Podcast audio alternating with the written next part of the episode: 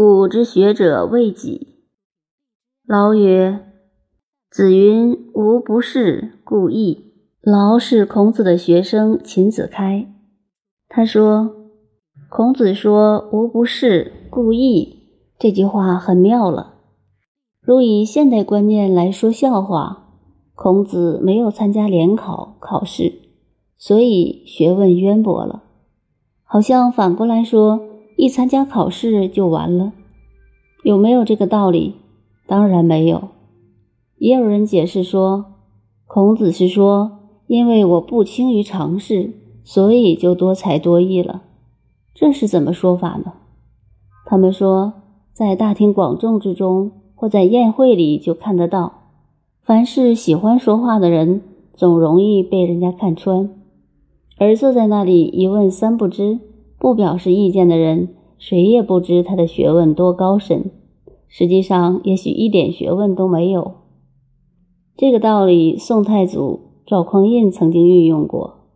当时江南还没有平定下来，江南来的使臣是文学家，有名的才子，南唐的徐铉，奉命出使到宋朝来。赵匡胤就考虑。在宋朝有哪一个大臣的学问可以压倒徐铉？经过一番讨论，决定不下来。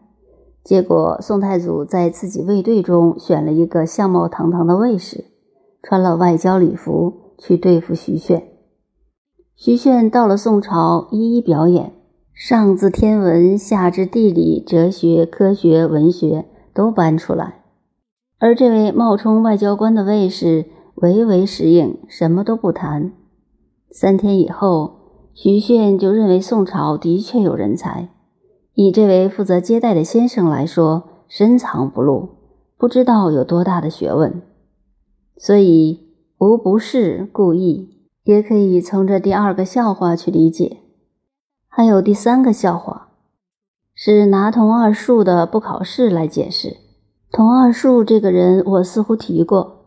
是清代的画家，梅花画得很好，也是有名的理学家、学问家，但没有参加过考试，而没有功名。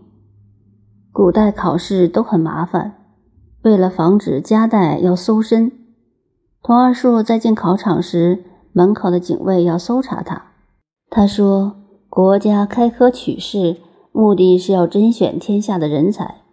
现在我来应试。”却先把我当小偷看待，我的人格首先丧失了。那我何必参加考试？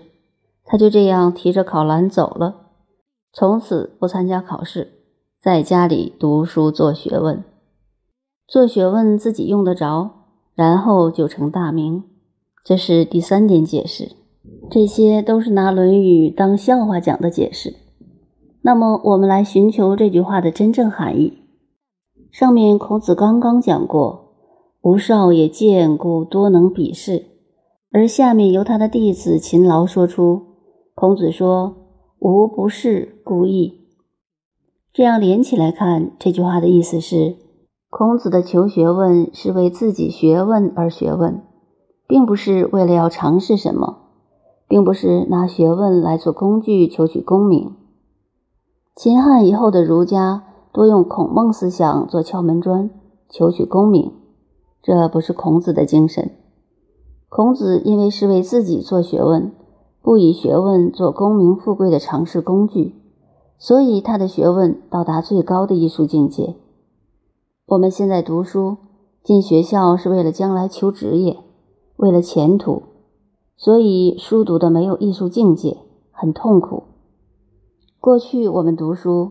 像我个人喜欢研究佛学，喜欢研究禅，在当时来说是开倒车，没有人理的古董，但是我喜欢，有兴趣，爱学什么就学什么。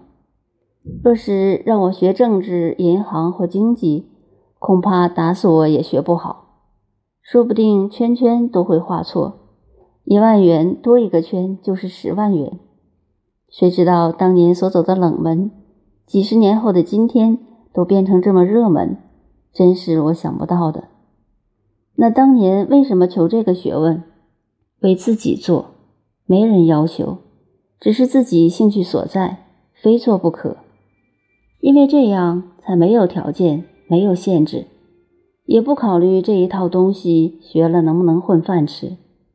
没有饭吃喝稀粥，没有稀饭还有西北风，谁管他那么多？必须有这个精神，才能深入，才能成为学问。所以无不是故意，大概可由此看到一些名堂了。